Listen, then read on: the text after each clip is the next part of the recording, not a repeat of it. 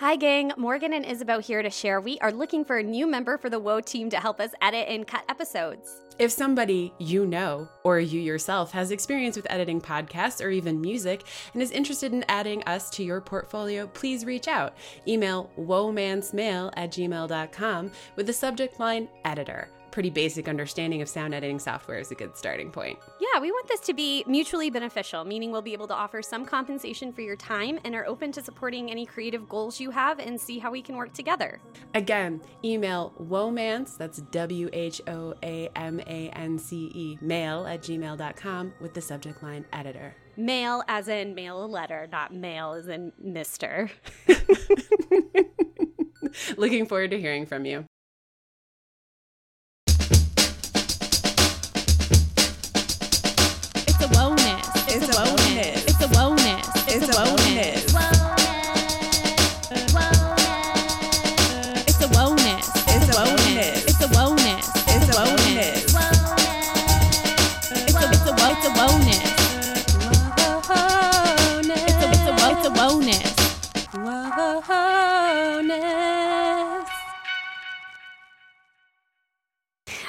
Okay, hey, welcome to another Woness with Womance. I'm Morgan. And I'm Isabeau.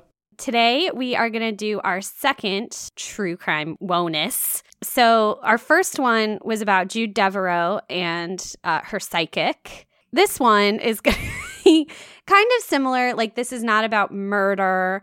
This is not about – this crime is actually – not even necessarily a crime. It's mostly about a court case that is really interesting. And then I kind of fell down a rabbit hole with it, as I am often wont to do. This is a story about freedom of speech, privacy, what it is to be a celebrity. And then it's also, of course, about romance novels. And it's about who we are in the sense of the stories we tell other people and ourselves about who we are, the stories that get told about us by others, and then like the official record, laws, and also this new idea that didn't really exist when this trial took place called data about us.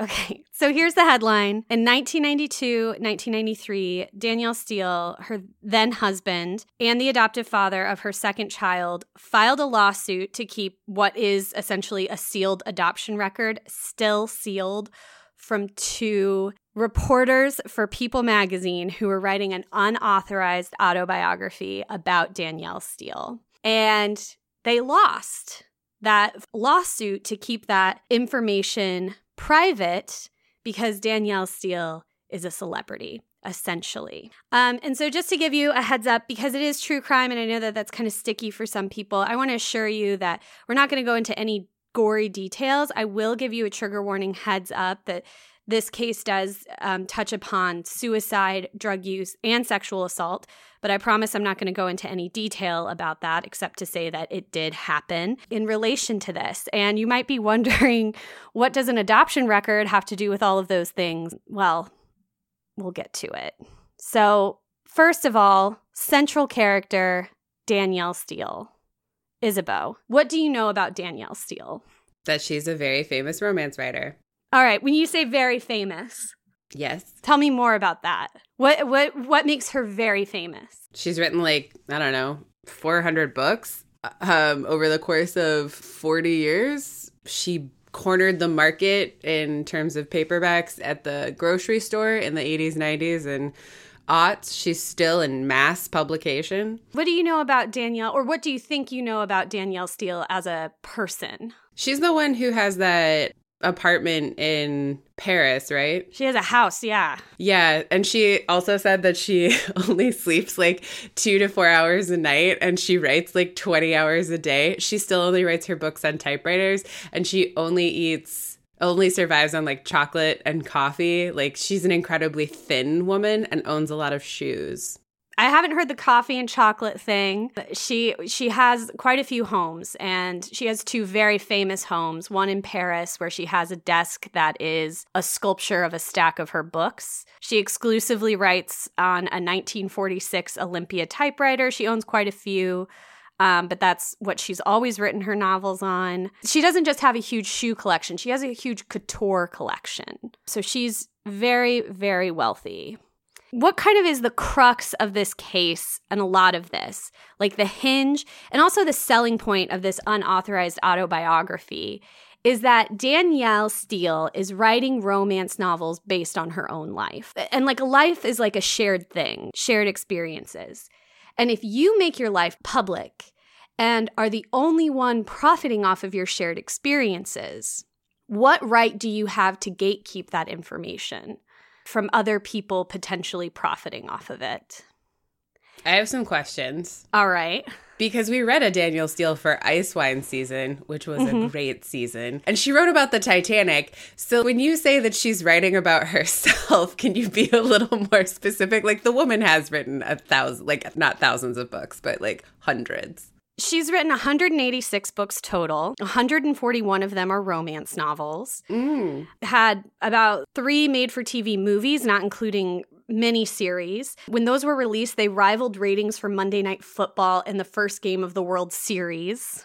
That's awesome. I love that statistic. I have on good authority that one of her 5 book deals with Delacorte was worth $60 million. Holy shit. And her books sell on average 1 million copies in hardcover and 2.5 to 3.5 million in paperback. It's insane to me that like romance is still and very recently still coming out in hardback, other than for like the library market. Like whose books are those?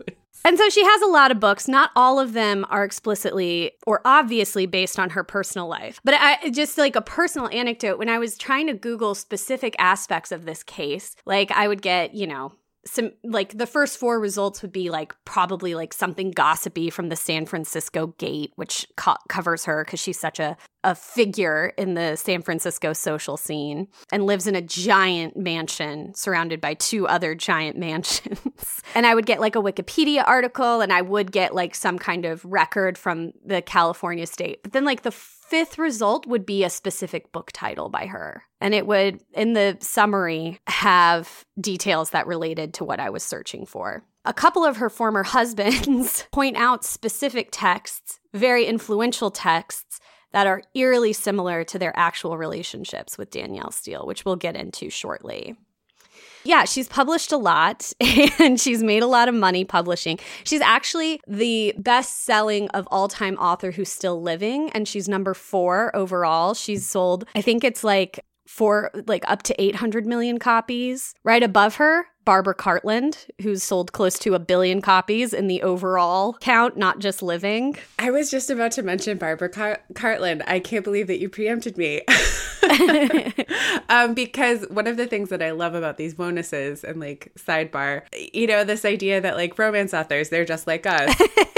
What's great about these old ones is that they're insane. And I wasn't feeling well last night, so I decided out of no reason other than not feeling well to watch the Diana musical on Netflix. Oh, no. And Barbara Cartland has an entire song and then comes back for a reprise of a song in a musical about Lady Di. And I was Diana's like stepmother's stepmother. Step-grandmother. And it was like an insane thing where I'm like, God, romance novelists are not just like us. Barbara Cartland's an important person to point out because, and now I want to get a little bit into Danielle Steel's public biography and say she is not so unlike Barbara Cartland in the fact that she actually is very blue-blooded. I'm going to send you a link in our little chat. This is a collection of photos from Danielle Steel's official biography, or official website, I should say. And I just want you to look at these and kind of describe what Danielle Steel looks like for people who don't know. Okay, and we'll put these in the show notes when we can definitely link in the show notes. Oh, she's got the crazy ponytail hair. What do you mean by that? I mean that it's super long. It looks like if you're going to ride an old-timey bike, it might get caught in the spoke. Like the ponytail itself goes like halfway down her back. Yes. She wears a lot of couture. She actually, like, no shade on the great departed Joanna Lindsay, but they have similar hairstyles. I like that you think that would be an insult to Joanna Lindsay. I just want to make sure everybody feels okay about this. Oh, man. Danielle Steel has an amazing puff pink coat. Whatever front stoop this is has 2 lions with shields and crests. She wears a lot of jade. She wears a lot of jewelry. Also, every scene in an interior kind of looks like, I don't know, a knockoff Versailles. Like, what is this wallpaper and wainscoting? She actually, her home was built by the Spreckles sugar heiress. Oh, wow. So, yeah. Are these her children? No, they're not enough of them. 1, 2, 3, 4, 5, 6, 7. We're missing 2. Those are her children. They're very beautiful children. Danielle Steel is a mother of 9. 2 are her stepsons. And one of her sons did die. He committed suicide when he was 19. He is the child who was adopted. That's part of why. All of her daughters, I believe, work in fashion. I just read an essay she wrote for In Style about her experience of the pandemic. God, she... Whoever does the work on her face is doing an excellent job, because this is a woman who has aged imperceptibly. Yes. She was born, I think, in like 46. Holy shit. But she has very long, down to her waist, red hair. She's famous for her green eyes. She's famous for her very petite frame. And in fact, magazines regularly list her actual height and her actual weight, which I'm not going to do because I can't corroborate that. And I don't think it's that relevant. But suffice to say, she's small. She's not unlike a Woody Wiss heroine or her own heroines. She's got that moneyed look. So interestingly, I've seen her father described a couple of different ways. In an unauthorized, a People magazine article that was released prior to the book is kind of like a preview for the sake of these writers. They described her father as a German beer heir for the Löwenbräu family. A later New York Times article from 2006 that actually interviewed Danielle described him as a minor player in family brewing business. And I think that's so interesting. Like that contrast there is really fascinating. Her mother was the daughter of a Portuguese diplomat. Her parents separated when she was very young. She split her time between Europe and New York. And her first husband, when she was 18, was a millionaire French banker. And he's pretty much the only one of her husbands who doesn't talk about Danielle. How old was he if she was 18? He was 28. When they were married, she wrote her first romance novel. She took a 3-month break. She worked at a public relations agency, and she took a 3-month break sabbatical, and she wrote her first novel. It wasn't like a huge hit, but she continued writing. One of the things she wanted to work on was about conscientious objectors. So she started traveling to San Francisco while she was still married to her first husband and interviewing conscientious objectors in prison, and it was there that she met her second husband. I think her second husband has a lot to do with the lawsuit. I think it goes pretty unsaid. So one of the sources that I read was Danielle Steel wrote a memoir about her son's life after his passing. She does talk about this second husband and how it related, and she describes it as a brief mistake. They met, I think, in 1973. He told her he was in prison for armed robbery, which is true. He was also in prison for rape at that time. He said that she became fascinated with him immediately, got really excited, and started talking pretty fast. And I want to read his actual quote. He said, one of Danielle Steele's friends described it. She said she never met those kind of people. They seemed dashing and macho, unlike the gentleman she was around most of her life. It was a way of asserting her independence from her upbringing. And I think there's an undercurrent here of classism, because these two husbands that I'm going to talk about are not of the same class, socioeconomic class, as Danielle. And they did not make any money off of their relationships with Danielle.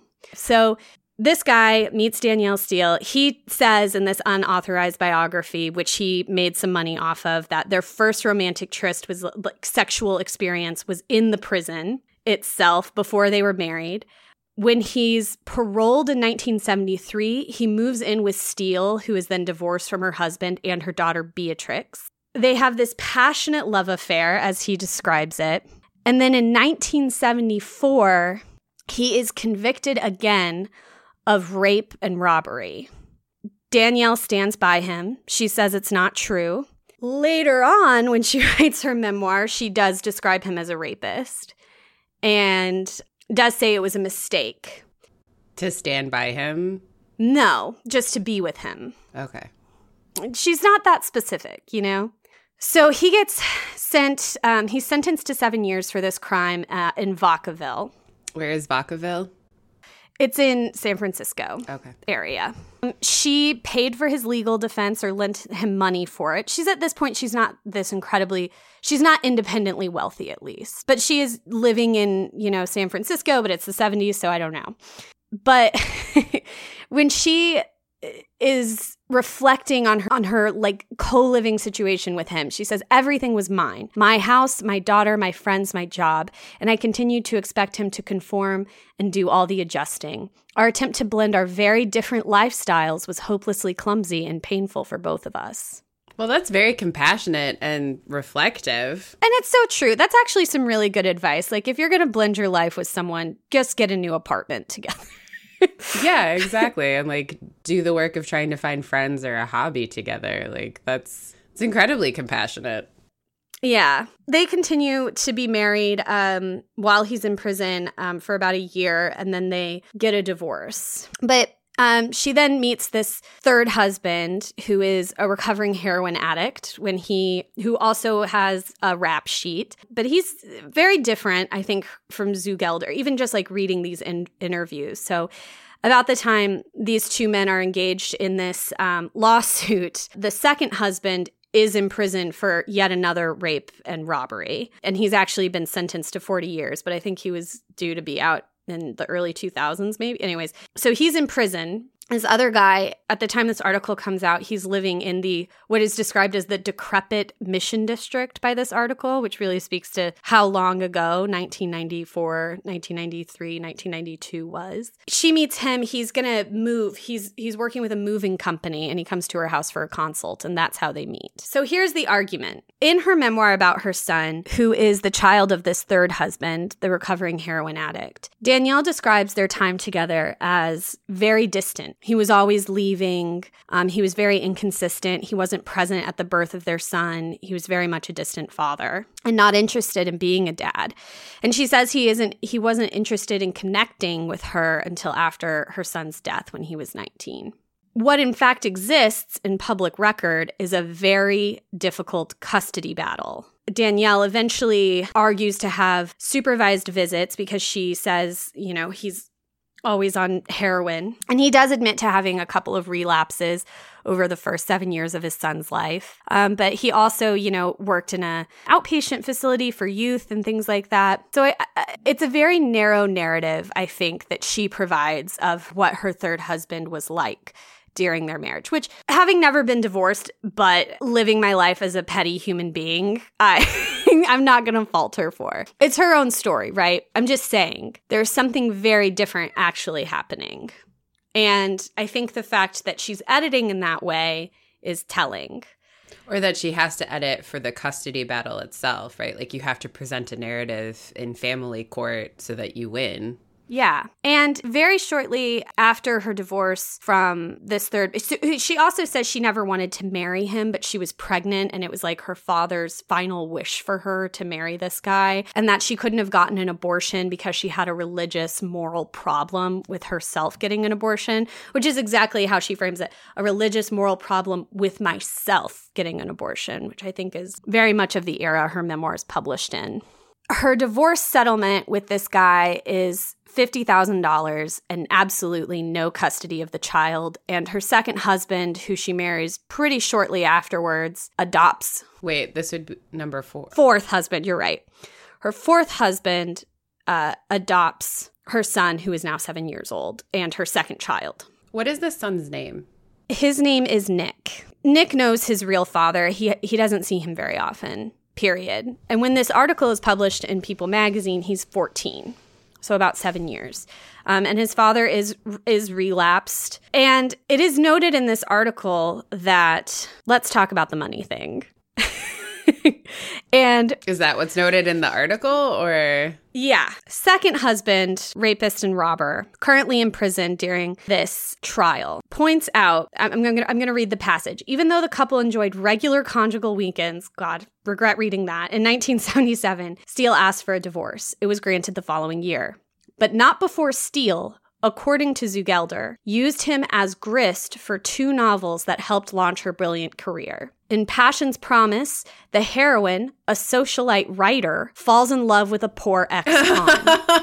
Oh, no. Oh, Isabeau.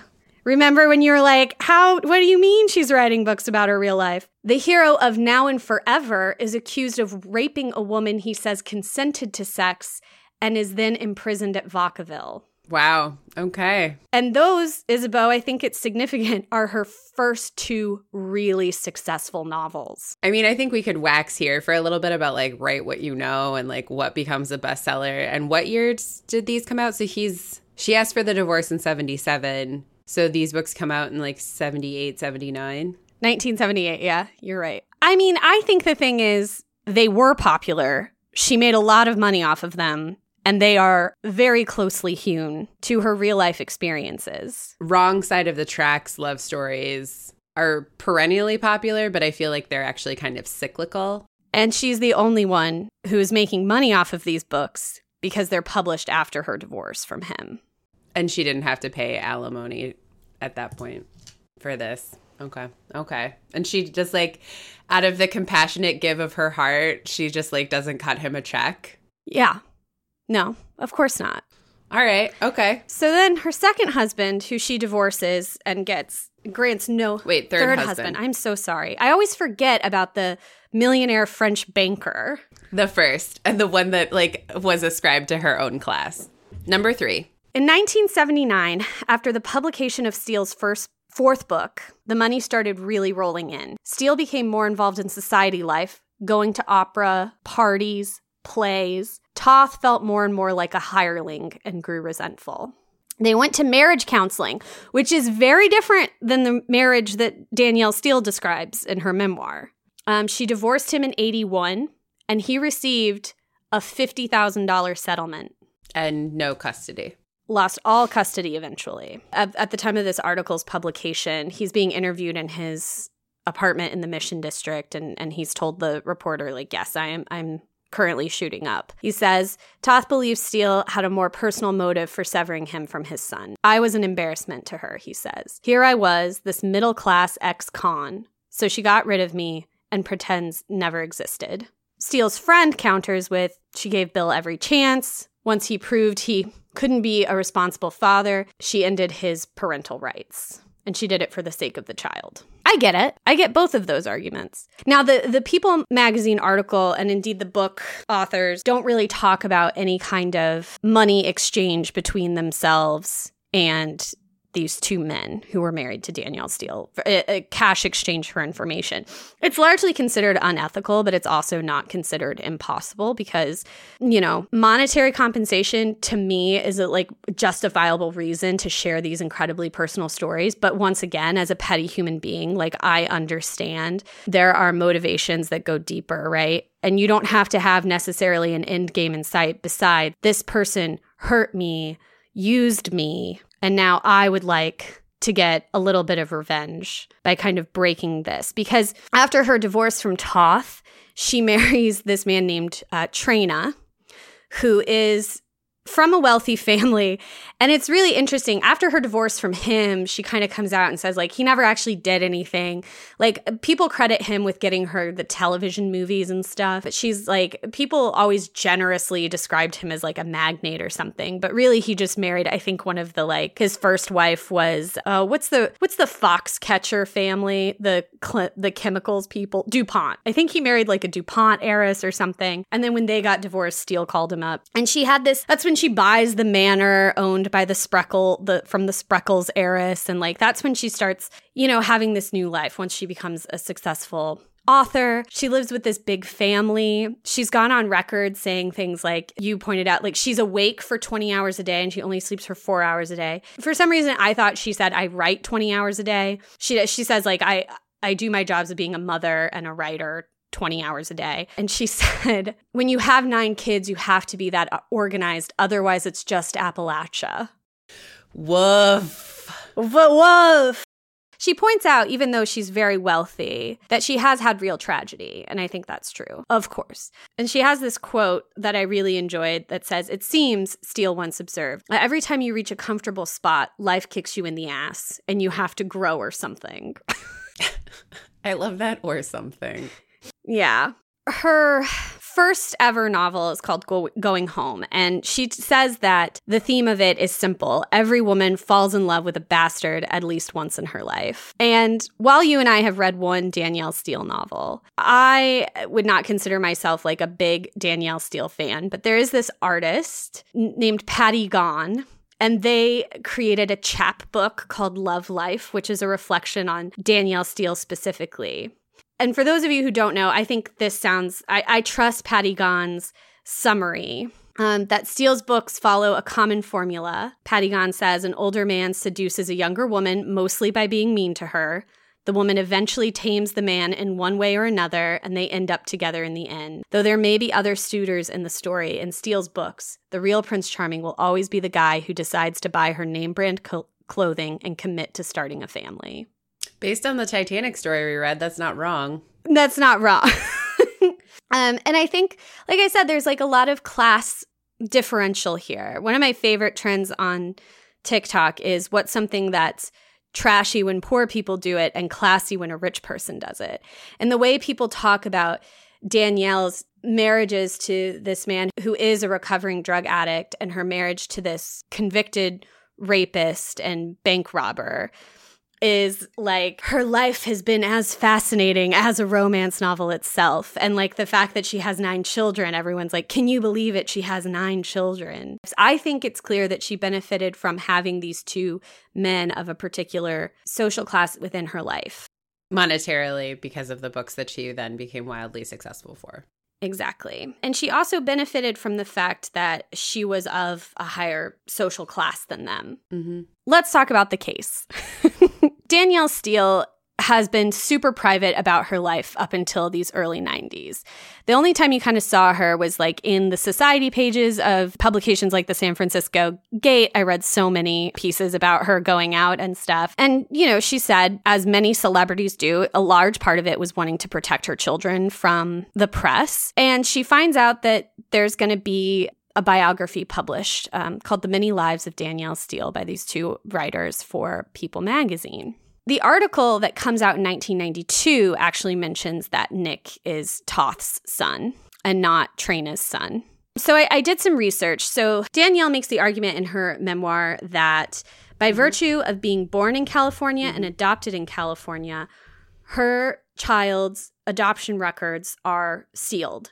Period. So I did some research into this adoption record law in California. And it's actually quite easy for an adoptee parent, the parent who adopts the child, to access these laws, as well as like their attorney to unseal the records. And of course, all judges throughout California have like discretion here, right? If there's a good reason to release the records, right? Like maybe your adoptee parents have passed away and you want to know who your biological parents are. The judge makes the argument that because Danielle Steel is a celebrity, this book and this information about the fact that her son was adopted by Traina is actually arguably worth the public, is relevant to public interest.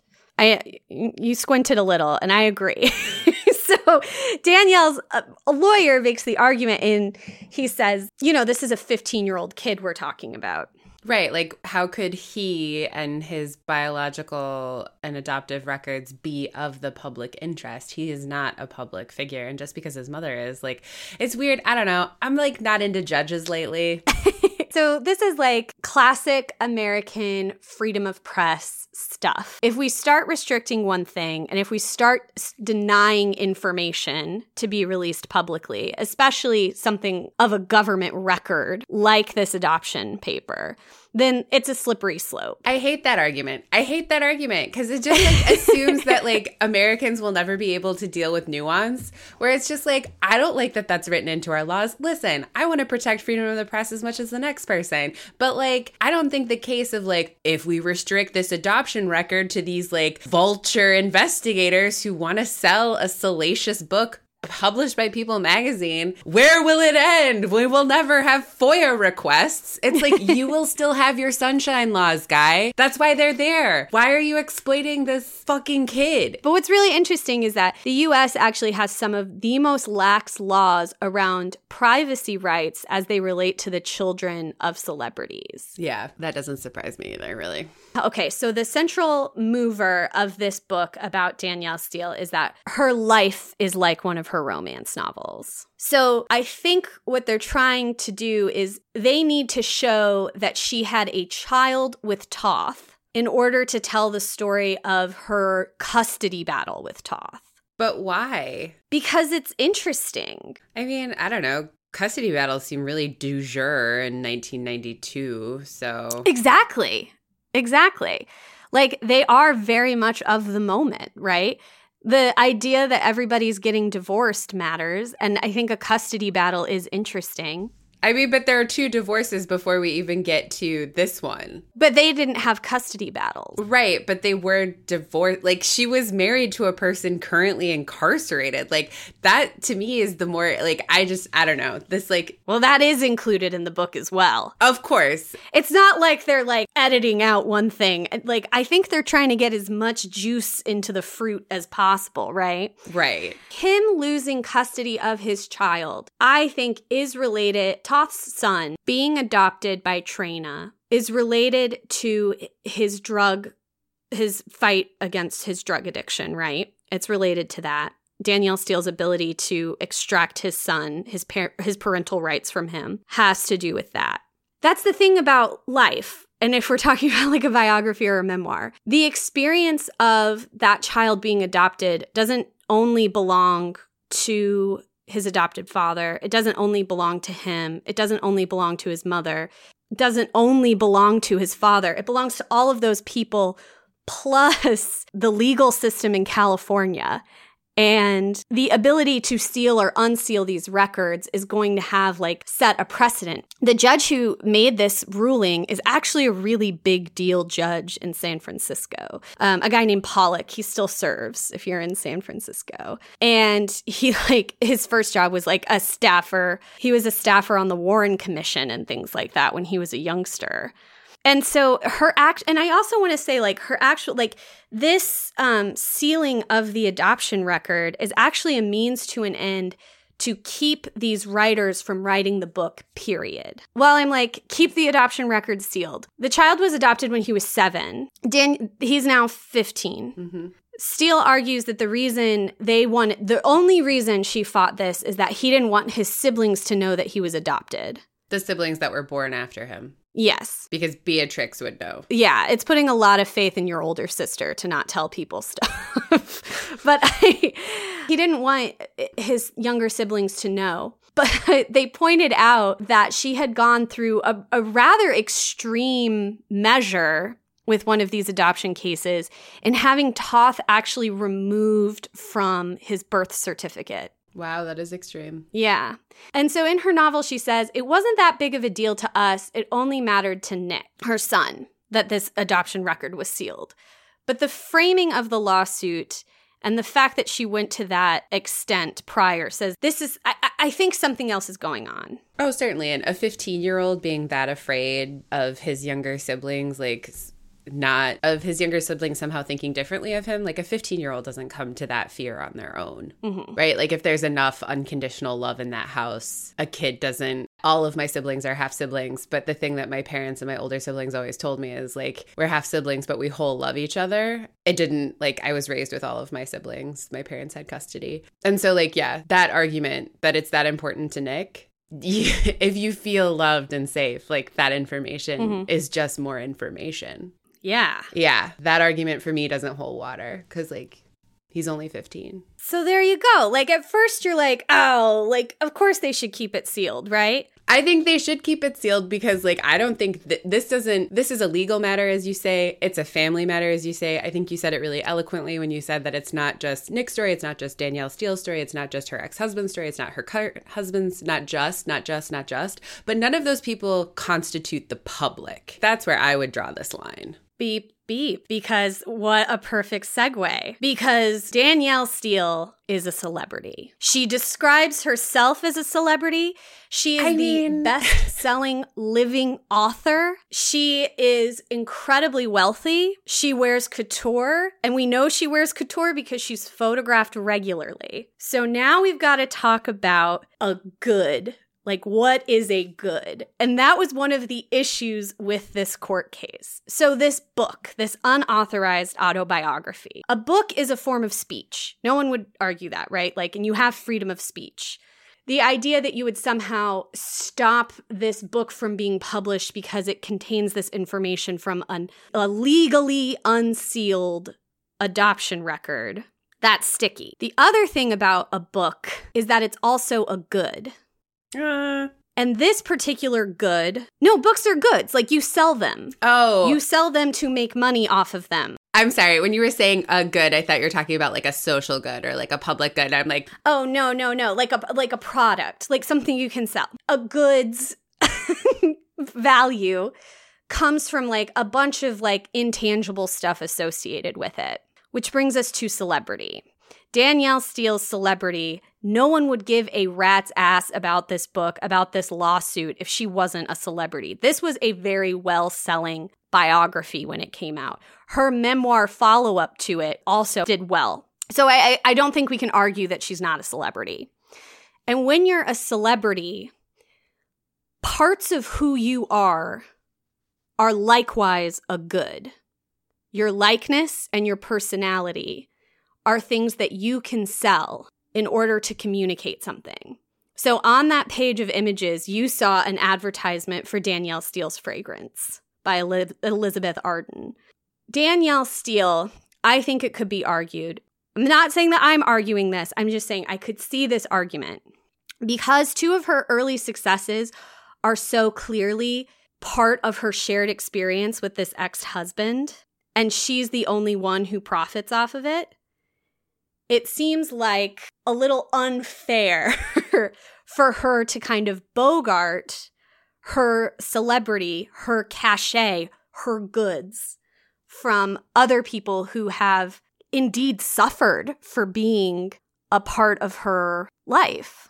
I mean, I can see that argument, but, you know, again, where I draw the line is like we have a minor here in Nick. Yes, this stuff will furnish out more chapters in this book and like paint a different picture of a very public figure. Okay.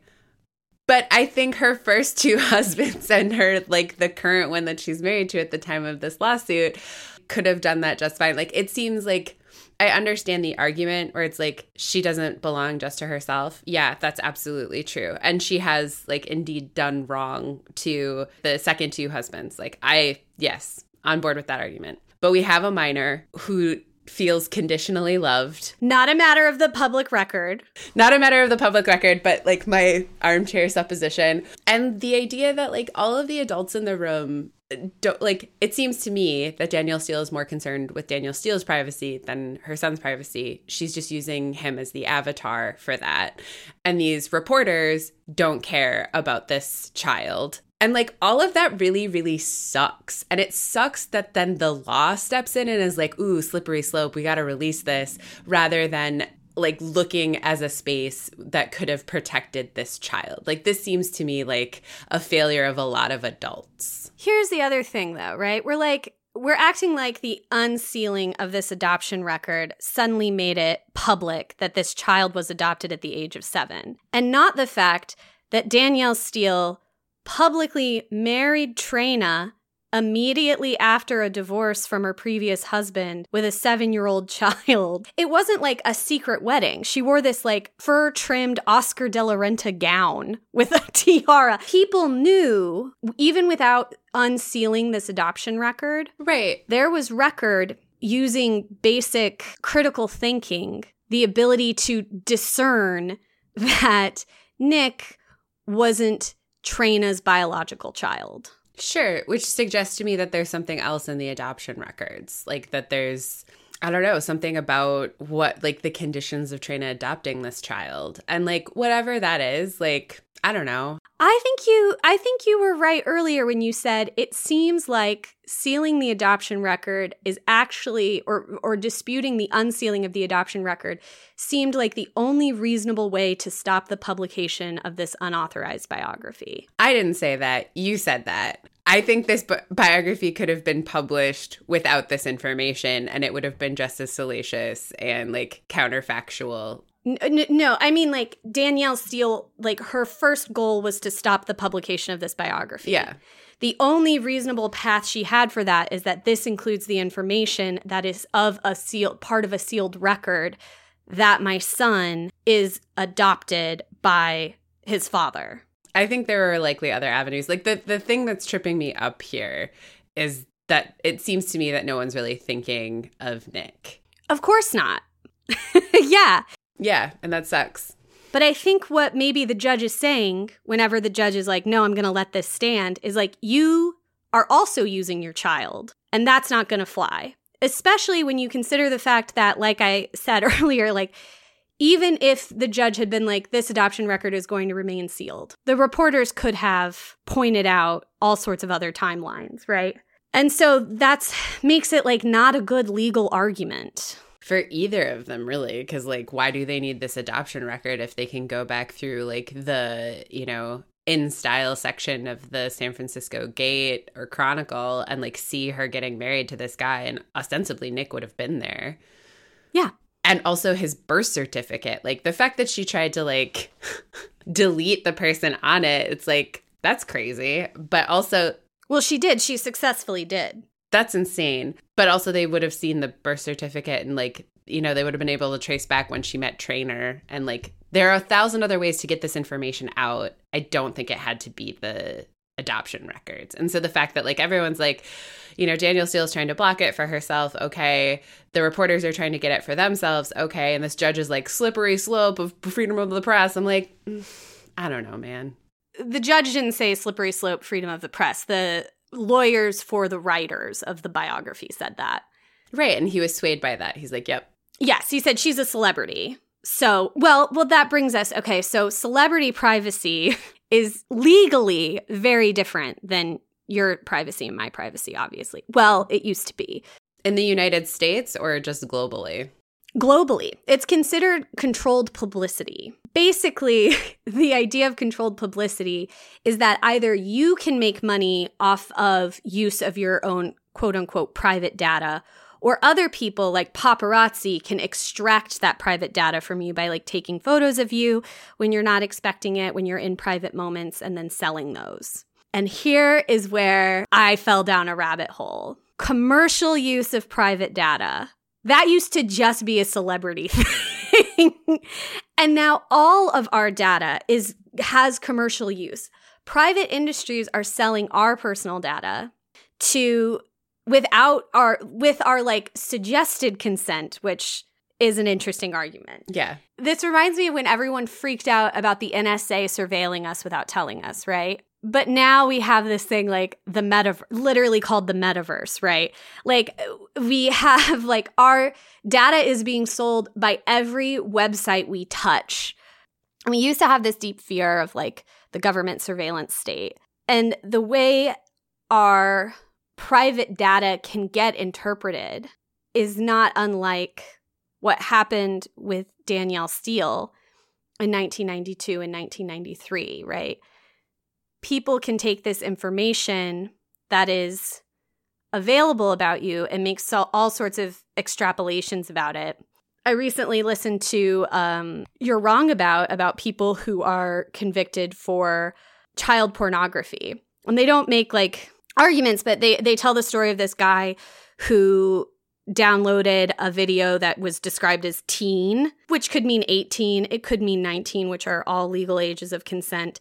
Just so happened that one of the actors in this film was under the age of 18.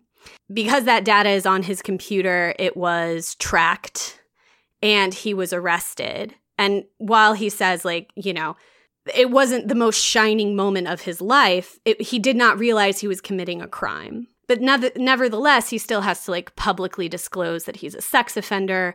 He can't receive promotions because he's not allowed to supervise anyone under the age of 18 now. And his life is irrevocably changed. Oftentimes when we think about true crime, we try to focus on stories that are so greatly distanced from us. But I think the law touches all of us in these really direct ways. And something like what happened to Danielle Steel, and I am of the mind that like they could have gone, you know, if they wanted to be assholes and they wanted to insist on telling, on publicly stating that this 15-year-old was adopted, right? They could have gone a lot of different ways. And whatever the judge decided based on, you know, their interpretation of the law.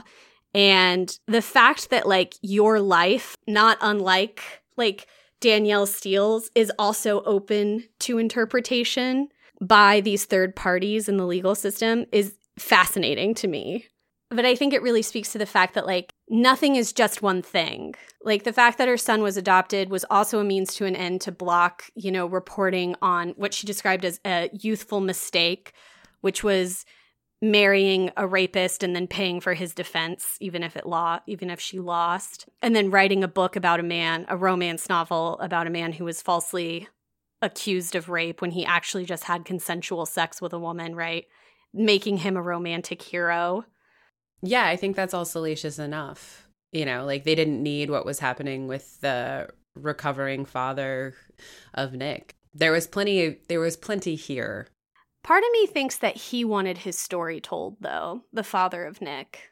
I think so. I think that's, like, really clear, especially if you've gone through, like, a really nasty custody battle and that you've only gotten $50,000 and you've literally been erased from your son's birth certificate. Yeah. You know, having that adoption record unsealed shows that this guy isn't just blowing smoke and is the only way because he was removed from the birth certificate, which is public record.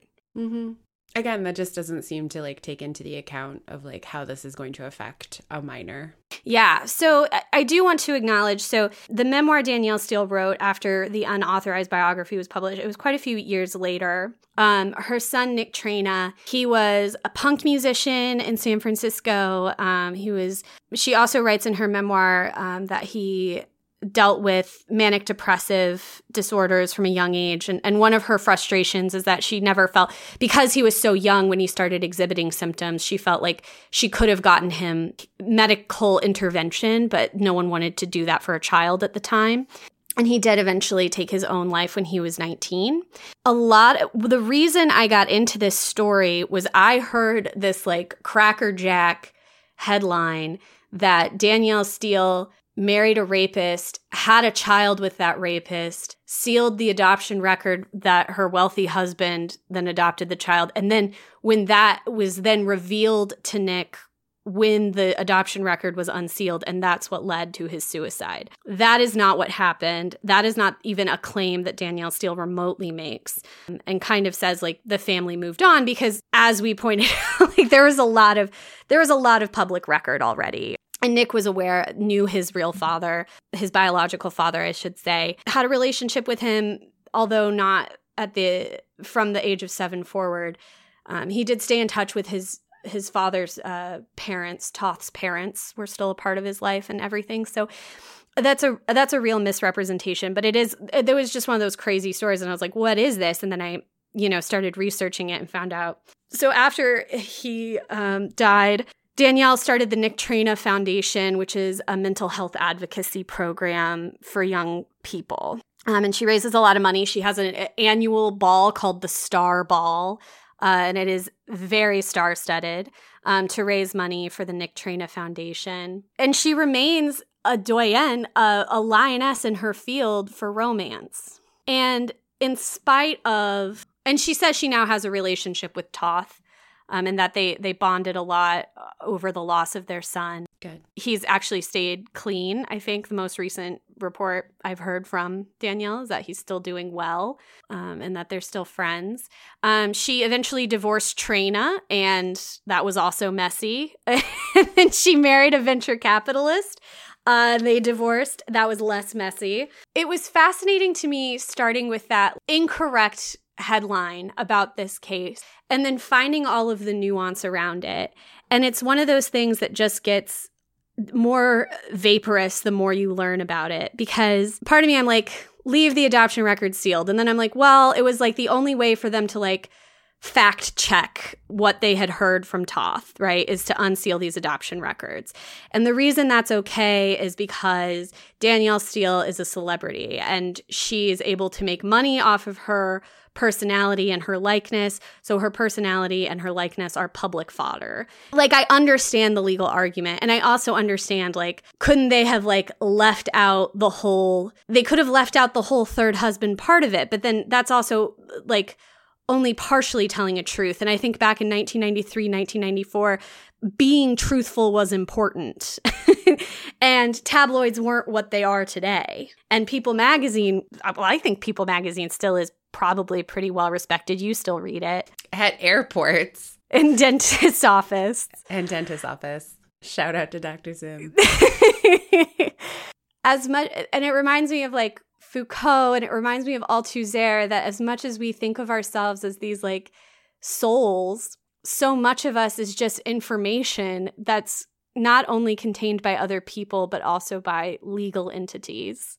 I think that, like, going back to your like NSA point, where it's like, I think about what it would have been like to be Edward Snowden sometimes, where you like discover this huge secret and it's you're like rightfully horrified, and then you disclose it and there's like a public outcry. But I think it would be too much to call it a firestorm, right? None of our laws changed. None of our privacy laws got better. In fact, in many ways, no. The capture of our data only accelerated since Snowden whistle blew about what was happening. Exactly. And like, how disappointing for a person like that to like have risked everything, to like have to leave a country that you like, you know, had lived in your whole life, to have such a little public outcry, to have such a little, so little made of it. Because I think you're right. Like, one of the things that this really hammers home is like 1992 in some ways and 93 feel like a really foreign shore. Oh, pre-social media, pre-World Wide Web. But like, people have always been really hungry for data and ways to tell a story. And I think like the fact that there's always been a market of the unauthorized biographies, like there's always been a market. There currently is a market for unauthorized biographies. Like, there was one about like Harry and Meghan just a few years ago. And so this is an incredibly pertinent story. And I think like in some ways it feels both foreign and familiar in the ways of like, this feels like a time fissure, almost like a warning shot across the bow. 100%. That's how it felt. I looked up this Columbia Law Review article about the FTC and how it's protecting consumer privacy. And the article was just like, it's not. And we shouldn't be surprised. And yeah, the FTC, and they said it's because FTC comes from a model of deception. And they're like, but deception is just like, was it disclosed? And it is, in a way, disclosed that your data is getting collected and then sold, but not really, not in like a meaningful way. And that was the argument of this article, is that there should be like a higher bar. Right.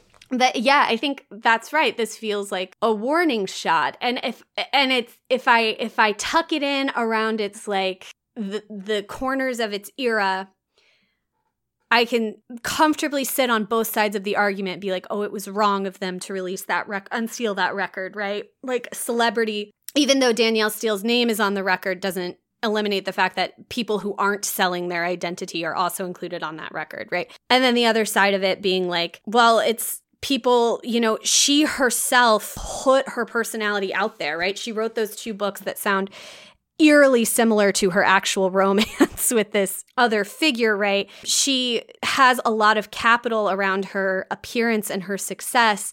And so to be critical and to poke at that and to ask questions about it is worthwhile. There are slopes, and some of them are slippery, but it's hard to know which slope is slippery until you're climbing it, right? So if I tuck it in on the corners of its era, I'm like, wow, I guess two things can be true at the same time. But when I look at my like current condition, when I look at what's happened since then, the corners come untucked. And like, this is still, I think, the weaponization of sealing legal documents especially in celebrity culture, like this immediately brought up for me, like the very messy and nasty custody battle between Brad Pitt and Angelina Jolie. I didn't know they had a nasty custody battle. Oh, yeah. It's like ongoing. And like he's trying to seal certain records and she's trying to unseal them for the public because she thinks that there'll be a public outcry that will help her in the custody battle. Like there's some really ugly stuff going on. Those kids are old. You want custody for like 3 years? Only 3 of them. Not even. I don't know. Because wait, the 2 oldest are over 18, but the other ones aren't. They're teens now. They're all in their teens. They're all in their teens, but this has been going on for years. I don't know anything about the Angelina Jolie and Brad Pitt custody battle. It's because you don't read People magazine at the dentist's office. And it's because I only read People magazine articles that are as old as I am, apparently. But do you have any other thoughts around this case? I think like the fact that this case exists in the culture, the fact that that unauthorized biography exists to speak to romance novels indicates like the prevalence of romance novels. The fact that Danielle Steel is in 4th place to Barbara Cartland, who is in 3rd place to Agatha Christie, and everybody's beneath William Shakespeare as like the best-selling authors of all time. I mean, I think it's really great that that 3 women are in the top 5. That's information that makes me happy inside. In terms of thoughts about this case, like one thing that it does when you say that like they sold this unauthorized biography by saying like Danielle Steele's life is as exciting as a romance novel. Yeah. That salaciousness, that sort of almost an undertone of superiority. Yeah. I think is part of the perceived real or not real feeling that like romance is salacious and like beneath real literature. And like this case seems to me to be a part of that bedrock. Yeah. And I mean like no one wrote like people wrote unauthorized biographies of Hemingway, I'm sure. But like who gave a fuck if his kid was adopted, you know? Like it's very different when you're telling a story about a woman, first of all. And then secondly, about a romance novelist.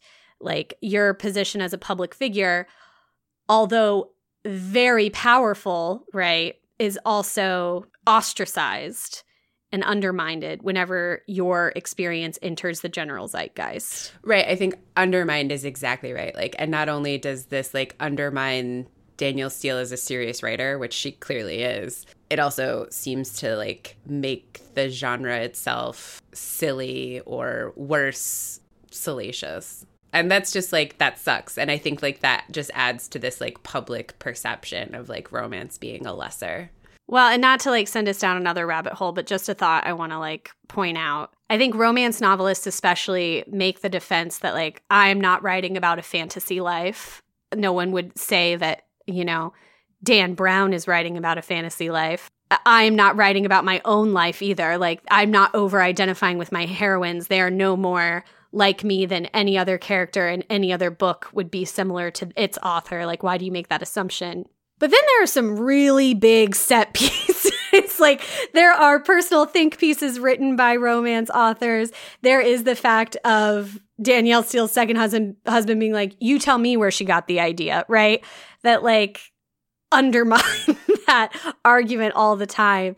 And I think you and I are always battling with this when we record this show of like not putting the author in the text, but like there are times when the author is present, you know, and it feels undeniable.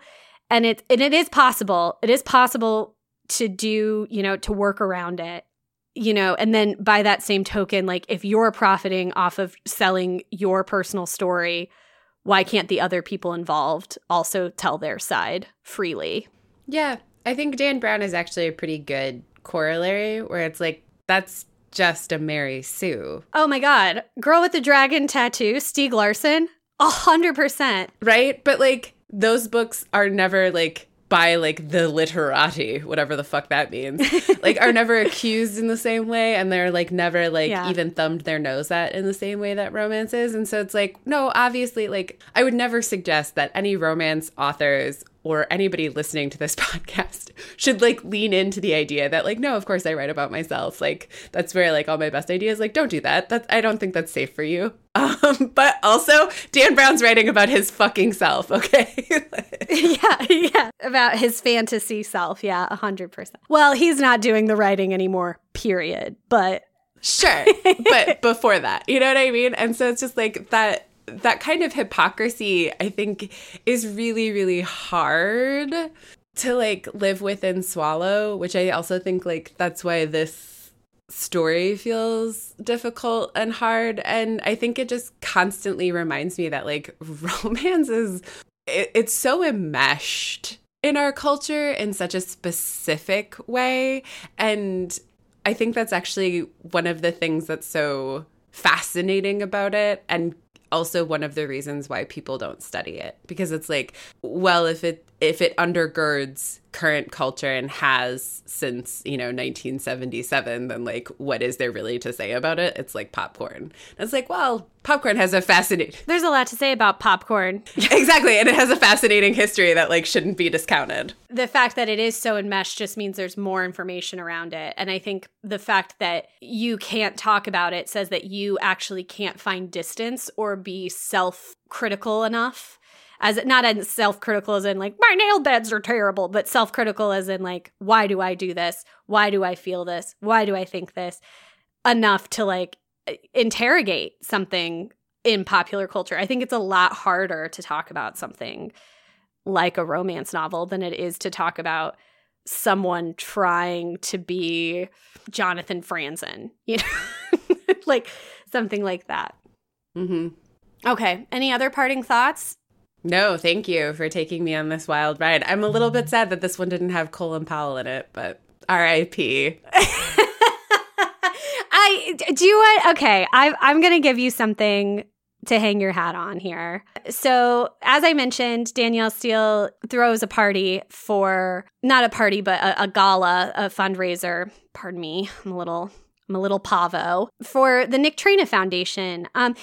She started the Nick Traina Foundation. I want to point this out at a time when like mental health was not at the forefront of any conversation, let alone a young person's mental health. She never once in her memoir, as weird as it is, as weird as some of the stuff she says is, she never like thinks about suicide in a way that's like a simple formula. And I think that's really important. She treats it with the complexity and individualism that it deserves. She's a fascinating character, but she, I was reading one of the Society articles about the Star Ball, I believe in 2004.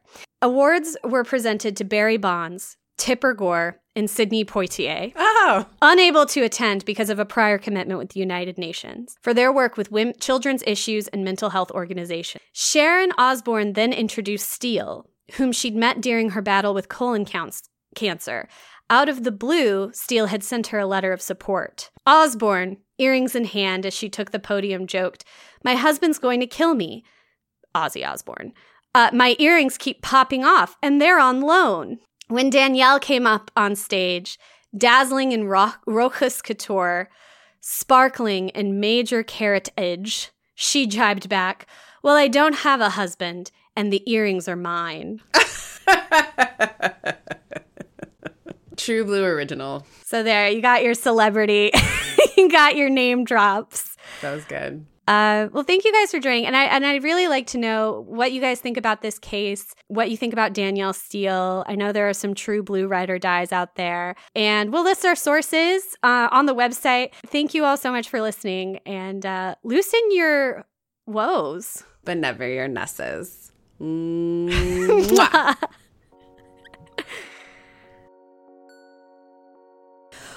guacamole, everyone! Thanks for listening to another episode of Womance. Womance is hosted, produced, and edited by my friend Morgan. And by my friend Isabeau. Our logo artwork is by another friend, Mary Reichman. You can find her on Instagram at m.reichman, spelled R-E-I-S-C-H-M-A-N-N. Original music by Nick Gravlin. And our webmistress is Jane Bonsack. They're the best. You're also the best. We so appreciate your support by listening. Please consider taking this to the next level by following, rating, and reviewing. We read every single review. Or even check us out on Patreon. If you'd like more woe in your life, you can connect with us on Instagram @Womance and on Twitter where we are @mance_woe. Or you can find more episodes and content at womancepodcast.com. If you have an idea or just want to reach out, please email womancemail@gmail.com. We'd love to hear from you. Womance is a part of the Frolic Podcast Network. Find more podcasts to add to your romance collection at frolic.media/podcasts. Until next time.